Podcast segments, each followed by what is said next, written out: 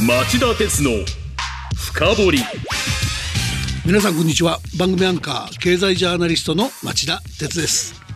こんにちは。番組アシスタントの杉浦舞です。今日私はリモートでの出演です。回線の状況でお聞き苦しい点があるかもしれませんがご容赦ください。はい、えー、今日の深掘りは最近ニュースで聞かない日はないこの言葉。経済安全保障をテーマに専門家をお招きしてスペシャル版でお送りしようと思います。題して激しさを増す攻防アジアの経済安全保障。アメリカと中国という二大大国の対立や昨年の岸田政権による推進法の制定などもあってこのところ経済安全保障という言葉がかつてないほど注目を集めています。これまでは安全保障というと軍事や防衛面の話が多くて経済の安全保障といってもよくわからない方もいらっしゃると思うんですが簡単に言うと町田さんどういうことなんでしょうか？あのそもそもの意味は経済面から見て国や国民の生存や独立国益などが脅威にさらされないように予防策を予防策を講じることを言います。例えば、はい、戦後の日本でいち早く優先課題になった経済安全保障の一つは食料の安全保障でしたもともと日本は食料自給率が低いため食料の安定的な輸入が経済安全保障に不可欠だとされたんですねまた日本は天然資源も乏しい国ですから安定的に外貨を確保して国際収支を安定させるためには輸入した資源を加工して付加価値をつけて輸出する自由貿易体制を拡大していくことも、えー、経済安全保障の重要な課題とされていました。はい、しかし最近はこうしたグローバルな自由貿易体制を犠牲にしてでもアメリカなどのなどなどの同盟国との関係の中で戦略物資のサプライチェーンを構築することが経済安全保障の勘どころだっていう考え方が強まってきてますよね。うん。変化の原因はどこにあるんでしょうか？やっぱりそのアメリカと中国の間の経済覇権争いが激しくなっていることがあると思います中国がレアメタルのような希少資源の輸出規制をしたり軍事経済大国として威圧的に振る舞うことも増えていますよね、はい、そしてこうした変化が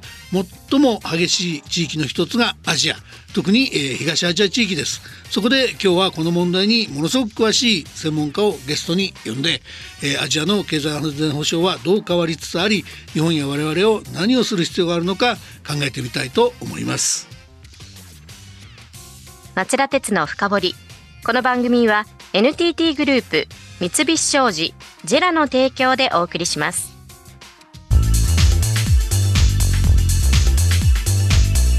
町田鉄の深掘り。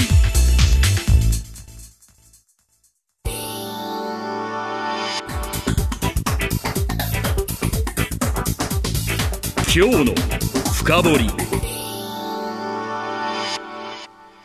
改めて今日の深掘りのテーマは？激しさを増す攻防アジアの経済安全保障。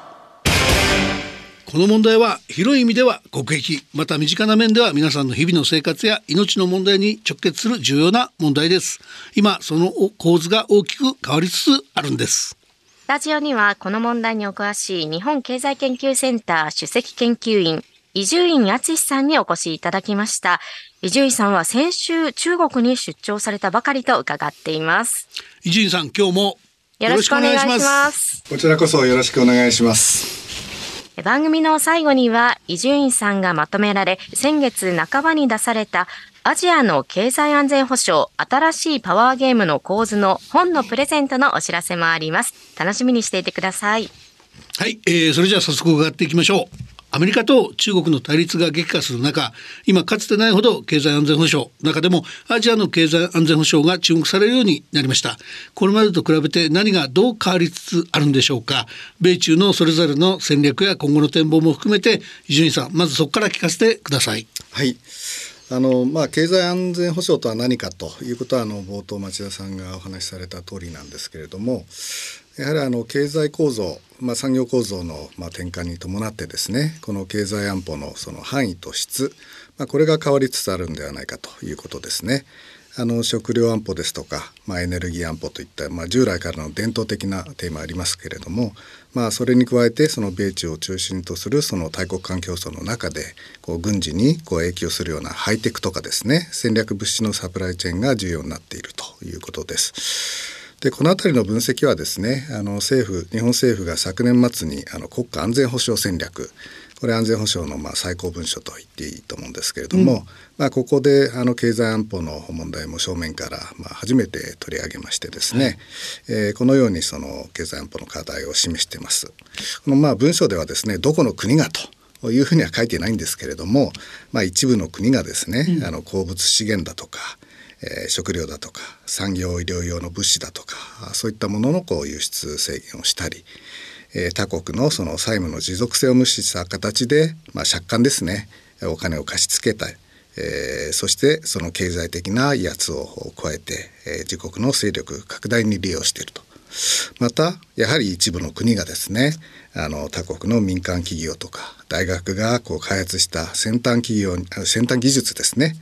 の情報をまあ法に摂取して、うん、まあ、自国のこう軍事力、まあ、軍事目的に活用していると。いうような指摘なんですね。はい、でまあ今そのまあアジアがあの世界経済の成長センターになっているということは皆さんよくご理解いただいていると思うんですけれども、うん、このハイテク含めてですね製造業がこの地域にこう集積しているわけですよね。まあ、アジアがまあ世界の工場と言えるような状況になってますし、まあ、消費の水準も上がってその市場としてのボリュームも大きいと。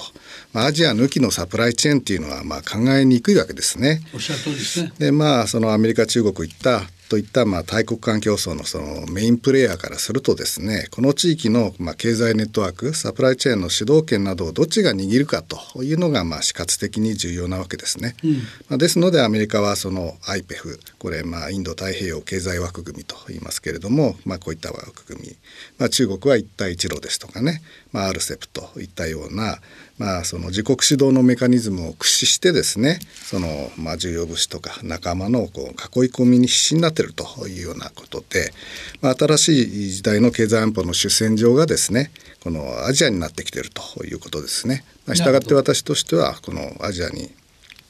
のですね経済安保の攻防というのはまあ一段と激しくなってくるというふうに見てます。あの伊集院さん今伺った状況ですけどもやっぱり当然日本の外交通商経済政策にも大きな影響を与えてるわけですよね。でまあ普段私なんかが取材している分野でいうと例えばあの半導体の産業政策。あれなんかはかつて日米経済摩擦の方の大きな争点の一つでアメリカの圧力や日本の産業界の対応のまずさから、まあ、すっかり韓国や、えー、台湾に遅れを取ってしまいました。さっきちょっとご指摘あったところですけどね。それがまあここ12年アメリカがこの状況を見て中国を利するものだと危機感を持って逆に日本と組んで巻き返そうと目論んで日本もそれにこうする形でまあみんなにはよく話題になりますけど国策会社ラピダスを設立。次世代半導体の開発競争に名乗りを上げてるとか、まあ、そういった大きないろんな、えー、影響が出てるわけですけどあの、まあ、こういう米中二大大国による経済活動の分断いわゆるデカップリングを深刻な深刻なものに、まあ、どんどんなっていきかねない中で中国側はこういう状況をどう見てるのかあるいはどう対応してるのか中国のスタンスを教えてくれますか？はいあの中国はですね、まあ、相当なこう危機感を抱いているというふうに思いますね。うん、あのまあコロナの前から、まあ、3年半ぶりぐらいにその中国訪問したんですけれどもその中国訪問あの外交トップの王毅政治局員ともなんか二度も会談されてたんです まあ会談といいますか、うん、あのこう対話の機会があったということなんですけれども、えー、まず街を歩っててもですねそのコロナ前と比べると、まあ、活気がなくなってきてると言いますかねあの両手に荷物を抱えて買い物してるというような光景がね、あんまり見られなくなってますね、うん、あの経済の状況結構厳しいんだなっていうのが街を歩いても感じます、まあ、不動産金融バブルの崩壊とか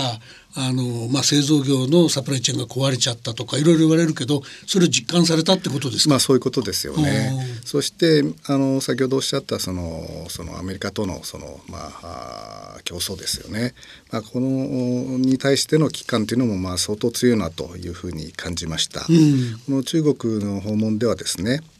まあ、チンダオというところで、まあ、国際会議に出席したほかですねあの他上海とか天津の大学とかあのシンクタンクで講演をしてですね、まあ、専門家とこう現地の専門家と意見交換をしたりしたんですけれども、うん、このチンダオの国際会議で青島ですねチンダオの国際会議で、まあ、実はそのえー、外交トップの、えー、王毅政治局員が登場して、まあ、直々にですねあの演説をしたんです、まあ、これがなかなかのあの内容でして、まあ、どんな内容かと言いますとねあの、まあ、こういう主張なんですね。ここ数年その個別の域外地域外の大国が、その自分たちの地政学的な利益を図るためにその排他的な小さなグローブを作ってですね、まあ、対立を強力に変え、うん、分裂を団結にとって変えようとしていると、うん、まあ、このままの情勢をこう放置するとですね、うん、まあ、3カ国、えー、日中韓のですね、えー、協力があの妨げられるというようなことを言ってるわけですね。うん、まあ、これも明らかにアメリカを念頭に置いた発言で。わかりますけど、うん、悪いのはアメリカだと言いつつその状況に危機的状況だと感じていることも感じられたってことですよね。そうですよね。でこんな発言まであったんですね。うんうん、これあの私が参加した少人数会合ですけど、はいはい、欧米人は中国人と日本人韓国人のね区別がつかないんだと。私たちが髪を金色に染めようと、えー、鼻を高く整形しようと欧米人にはなれないんだと、うん、己のルーツがどこにあるか知るべきだと。なかなか刺激的な発発言でしてね。要するに日本人は中国と仲良くした方がいいんだって言わんばかりなわけですね。まあまあそういうことなんですよね。うん、あの中国の研究者との意見交換でもですね、うん、あの広島サミットで話題になったこうデリスキング、うん、これデカップリングじゃなくてリスクを低減しましょうっていう意味なんですけれども、まあ、これなかなかやっぱり理解してくれないんですよね。うん、えー、要するにこのデカップリング、まあ、詭弁であってですね目指してるのは同じじゃないかと。デカップリングの偽装じゃないかというような、あの受け止め方ですよね。まあ、なかなかこう接点見出すの難しいなというような印象を受けました。なるほど。興味深いお話が続いていますが、お知らせの後もアジアの経済安全保障についてさらに深掘ります。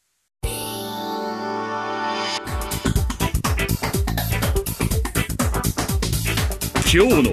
深掘り。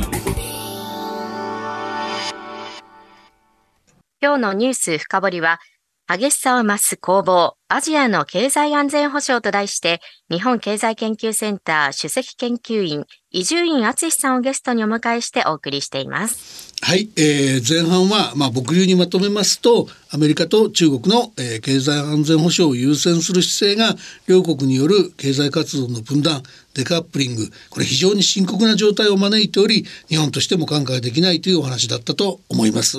後半はこの危機を他のアジア諸国地域がどう見ているか伺った上で、えー、その後どうすべきかを考えたいと思います。伊集さんまず台湾はどういうスタンスでしょうか？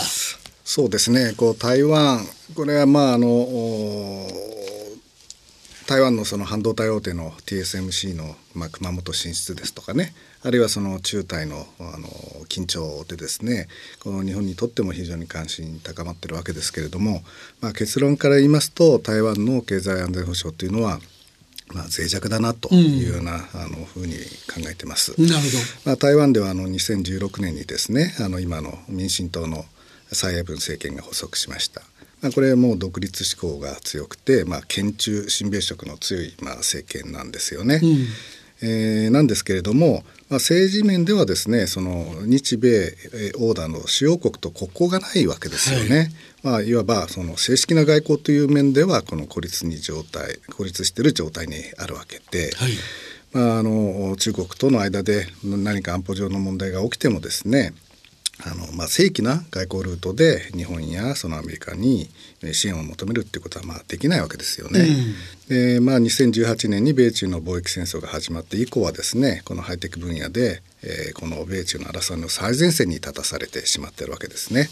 あのアメリカが台湾の当局や企業に対してですねまあ、対中規制の同調を求める場面というのは非常に増えてます、うん、まあ、ただしですねこれあんまり軽率に動くとですね中国からこれまで得てきたあの経済的な利益を失いかねないとということで、まあ、かなりその綱渡りのですね、うん、あの状況じゃないかなというふうに思います。まあ、おっしゃる通りでそこは要は台湾国海峡を封鎖されちゃっただけでも半導体のサプライチェーン壊れると、うん、だから日米でっていうアメリカの思惑が、うん、まあ、日本の産業界にちょっと追い風にはなってるわけですけど、えー、逆に言えば台湾にとっちゃ深刻な話ですよね。いやそうですね、まあ、ですからその半導体の強みをですね、これシリコン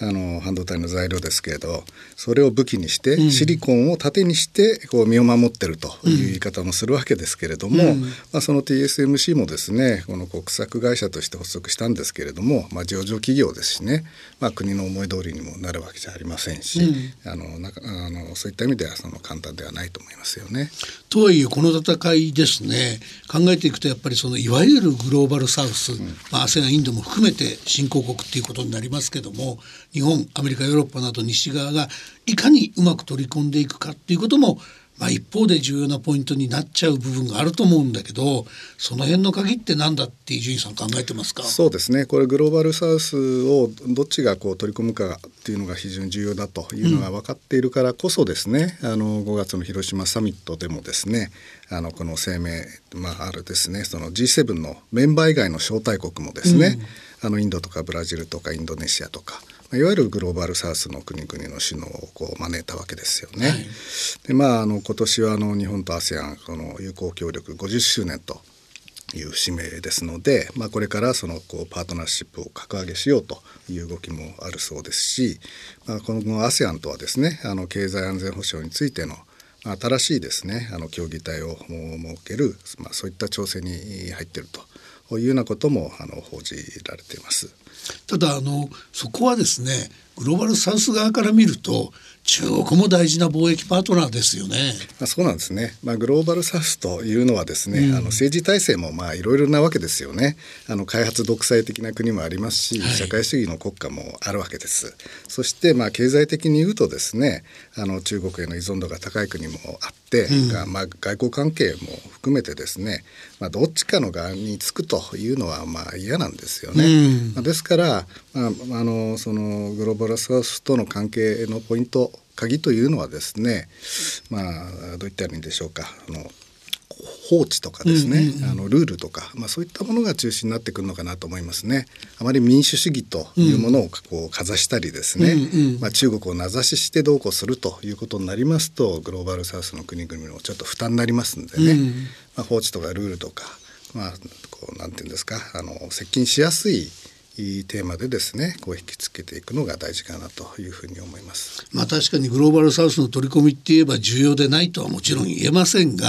だけどそういう陣取り合戦よりは元に戻ってですよ。その最後の質問に行きたいんですけどやっぱり米中のデカップリングっていうものをもう少し牽制する動きもあっていいんじゃないかと。むしろそっちが王道じゃないかって僕は思ってまして。あの例えばですね容易じゃないんだけど今一度その米中二大陣営を自由貿易の原点に立ち戻らされる立ち戻らされるようなことができないのか。あの双方が信頼して協力し合協力し合える状況づくりをすることがぱり日本にとっては一番大きな課題に思えてならないんですね。例えばですけど近くそのイギリスが加盟するというのが実現しウクライナも加盟に名乗りを上げてる TPP 環太平洋経済連携協定ですけどあれを EU ヨーロッパ連合との間で自由貿易協定結んじゃってアメリカや中国がその無視できないぐらいの自由貿易圏を作っちゃって加盟を促すようなそうすればその2大国をデカップリング中心の発想から少し変えられるんじゃないかとか思うんですけどそういうことって伊集院さんどうお考えですか？いや今あの町田さんおっしゃったの非常にこう重要なご指摘だと思いますね。こう中長期的にはですねそういった目標に向けてあの動いていくべきだというふうに思います私も。うん、まあ、ただその米中のですねこういった戦略的な競争っていうのは、まあ、かなりその国際秩序の将来がかかったあの競争で、うん、まあ、かなりこう長期化する見通しですよね。えー、そしてまあこの競争をこう管理していこうということであの首脳会談なんかもまあ模索されているようです。うん、でまあ9月にインドで G20 がありますし11月にサンフランシスコで APEC がありますんでね、うん、まあ、そういったところで米中の首脳会談も開かれて、まあ、来年になりますとねあの台湾の総統選だとか、うん、アメリカの大統領選挙でもうより政治情勢流動化してきますんで、まあ、きっちり大国の首脳同士がですねあの握手をして競争を管理していこうということなんでしょうが、うん、まあ、あの必ずしも先行きっていうのはあの楽観できないと思いますね。ここは深掘りしてほしいんですけどその伊集院さんが先週の出張でねあの、まあ、外交トップの王毅政治局員と会ってきてその彼ですら悪いのはアメリカだみたいなことを言ってるっていうのはそれはやっぱりその習近平その総書記に対するねあの王毅さんの遠慮っていうか、まあ、中国の権力構造のやっぱりおっかなさみたいなところがあると思うんですよね。そういうことがあるからこそそのこれから秋に出てくるであろう米中首脳会談習近平さんがどういう態度を見せるかが鍵を握ってるんだっていう理解でいいですか？そうですね。やはりこうトップのですねこう意思決定というのがまあ非常にあの影響する国だというふうに今思いますね。まあ、ただその大きなもうタンカーのようなもので今この米中の戦略的な競争、まあ、中国は中国でその、えー、今世紀半ばにですね、うん、あのアメリカに追いつけ追い越せという国家目標も立ててますから、うん、まあ、あの簡単にねなかなか路線を変えれるような状況ではないと思うんですよね。うん、まあ、ただそういったことでその米中の戦略的な競争っていうのは中長期的にまあ続くわけですけれども、まあ、だからこそですねあの町田さんおっしゃったように、まあ、日本のような国がですねこの自由貿易体制を守るためにこう汗をかいていくという必要があると思うんですよね。あの産業界の本音を聞けば中国抜きで世界貿易日本の企業どうやっていくのっていうやっぱり重要なパートナーですよね。そうですね。まあですので方法としてはですねやはりこの WTO まあ、これも世界のこう枠組みとしてあるわけですが、うん、まあ、機能低下が指摘されてますけれどもね、まあ、これを立て直していく必要が必要ですよね、うん、まあ、アメリカも中国もこの WTO を見限っているわけじゃありませんからね、うん、まあ、これを立て直していくということ必要でしょうしあと町田さんおっしゃったその TPP の活用ですよね、まあ、これその TPP 環太平洋っていう枠組みで始まったわけですけれども、まあ、イギリスが今度参加することになってこれグローバルな枠組みになっていくということですね。まあ、今もともとの言い出しっぺの、まあ、アメリカが TPP に背を向けて、うん、中国が加盟申請するというような、まあ、複雑な図式になってるわけですけどね。まあ、ただ、まあ、これを育ててまとめた日本としてはですねこの TPP っていうその外交資産をですね、うん、まあ、上手に使ってあの中長期的に先ほどおっしゃったような目標に向けてですね、うん、推進していくというのがあの非常に重要だというふうに思います。いやあの伊集院さん今日も貴重なお話ありがとうございます。これだけは言い逃したってことがあったら一言でお願いできませんか？いやいやいや本当にまあ重要な局面になってるんでですね。うんうん、えー、あのあのこの流れに任せるとあのどんどん厳しい状況になっていくと思いますんでね、えー、そういったジレンマがあの深まっていかないように、うん、あの注意すべきだという岸田さんにも頑張ってもらわないかんってことですかね。はい、そうですね。ありがとうございます。中国滞在のお話もまだまだお聞きしたいところですが、お時間となってしまいました。ゲストは日本経済研究センター首席研究員伊集院敦さんでした。以上、今日のニュース深掘りでした。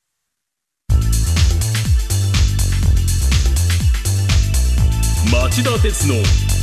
深掘り。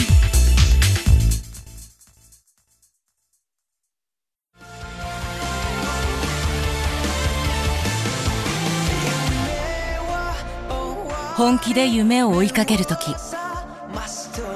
新しい一歩を踏み出すとき大切なものを守りたいとき誰も見たことがないものを作り出すとき自分の限界に挑む時。絶対できないと思って始める人はいない。